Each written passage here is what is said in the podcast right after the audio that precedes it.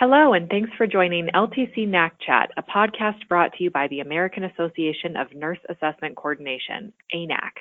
I'm Shannon Johnson, the Director of Membership for ANAC and your host today. And I'm thrilled to be here with Mark McDavid, President of Seagrove Rehab Partners and a licensed occupational therapist, for episode three of our podcast series, PDPM Tips from the Trenches, where we're, we are taking a look into what ANAC members are doing to prepare for the PDPM implementation this fall. Welcome, Mark. Thanks, Shannon. It's so great to be here. Great to have you.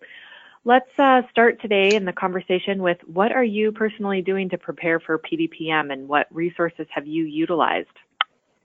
Sure. So at this point, you know, with our clients, we're um, doing analysis on current data to find out what does it look like financially for you? Obviously, most providers are concerned about the transition from a financial standpoint, uh, and and I know ANAC focuses uh, more on clinical, and so we've got to figure out how to marry those two in this new payment model and make sure that we're all being fiscally responsible and uh, are able to make it through to the other side. So at this point, we're analyzing current data uh, along with the 2017 claims data that CMS posted on the the spreadsheet um, that shows all the providers where you can see how your claims data compared.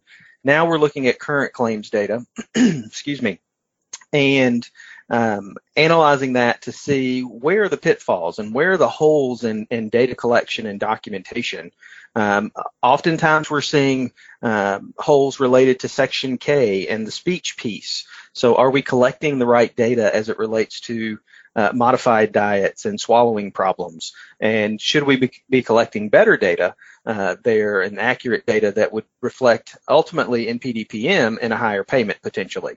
So just really looking at what we have been calling the pay for items and making sure that the data collection surrounding the pay for items uh, is accurate and timely so that it gets captured correctly on the five day assessment and not so much on the 14 and the 30 day assessment, um, but on that five day so that um, once, once we get to PDPM, we're not having to do IPAs to correct uh, or update information that we, we may have missed on the five day.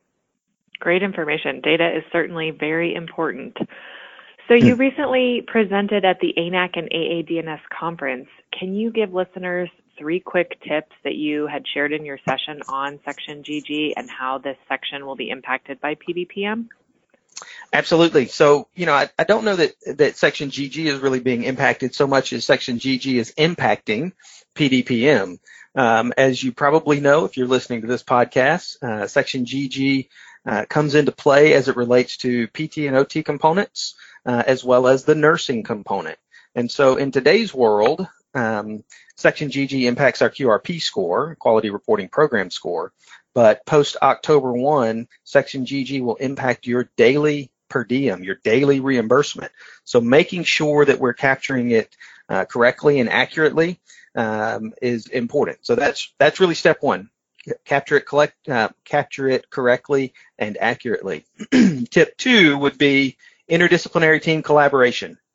Um, in my experience, as I go around and talk to clients and, and folks, mainly therapy is collecting Section GG information. And in this year's update, the fiscal year 2019 update, Medicare was very specific in the RAI manual to add interdisciplinary language. Uh, so making sure that it's not just one discipline or one portion uh, of your IDT capturing that information is important. So therapy captures some, nursing captures some, and we're collaborating for MDS to come up with what's the code that we put on section GG. And really the third tip would be source documentation. Uh, as we've talked about before, the MDS should not be your source document um, for the information that's there. So when you capture that section GG information, where are you putting that? So if you think about medical review and how medical review is going to change in the PDPM world, um, we're no longer counting therapy minutes and ADL scores. We're now looking at all the pay fors, and certainly Section GG is one of those pay fors. So having source documentation to back up the codes that we put on the MDS will be important when we're defending our claims. Great tips. Thanks, Mark. Listeners, please stay tuned while we take a quick commercial break. Today's broadcast is sponsored by Simple LTC.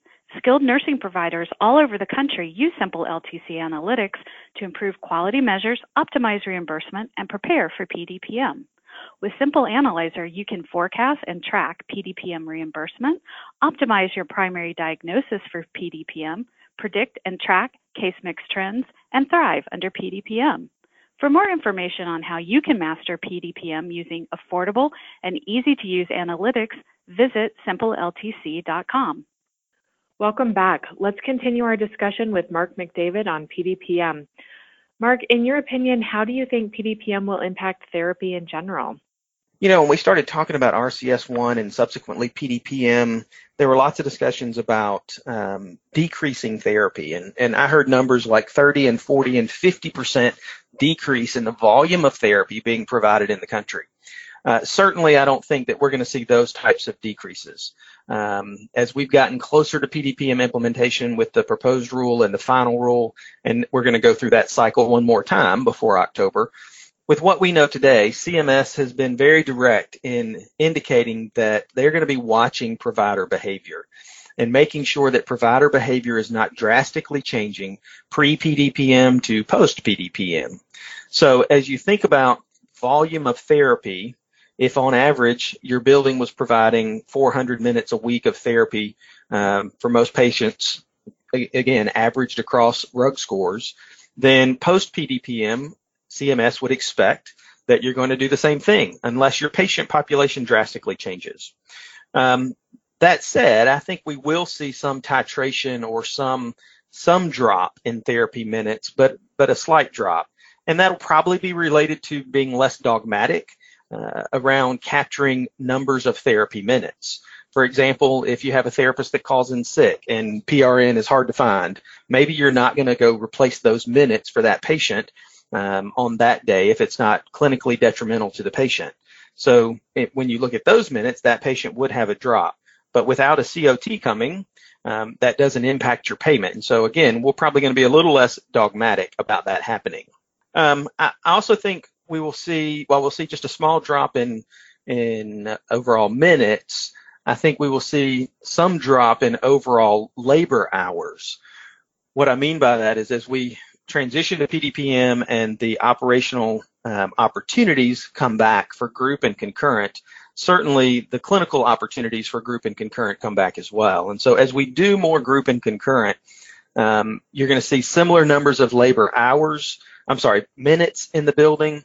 But if we're doing that um, in a group setting, in a concurrent setting, then we can do that with less labor hours, therefore reducing some cost to the provider. And at the end of the day, you know, that's really what this is all about as, as Medicare points us and moves us towards the triple aim um, at, you know, better care and less cost. And so this is one way that we're going to be able to do that. So a little bit of drop in minutes, probably a little more drop in labor hours as it relates to therapy. I think for therapists in general, um, we're going to have to kind of go back to the basics. We're going to have to go back to um, understanding why we provide the volume of care we provide.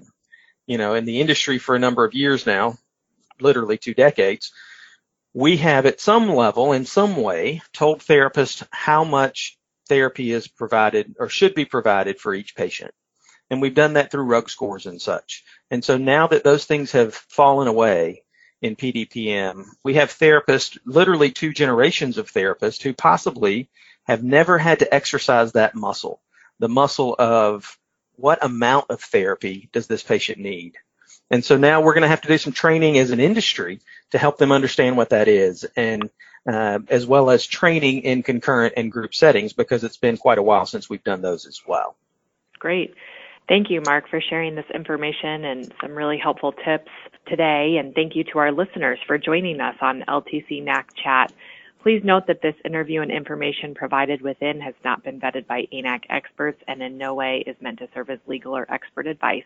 If you're looking for PDPM resources and information, you can visit the ANAC website at www.anac.org.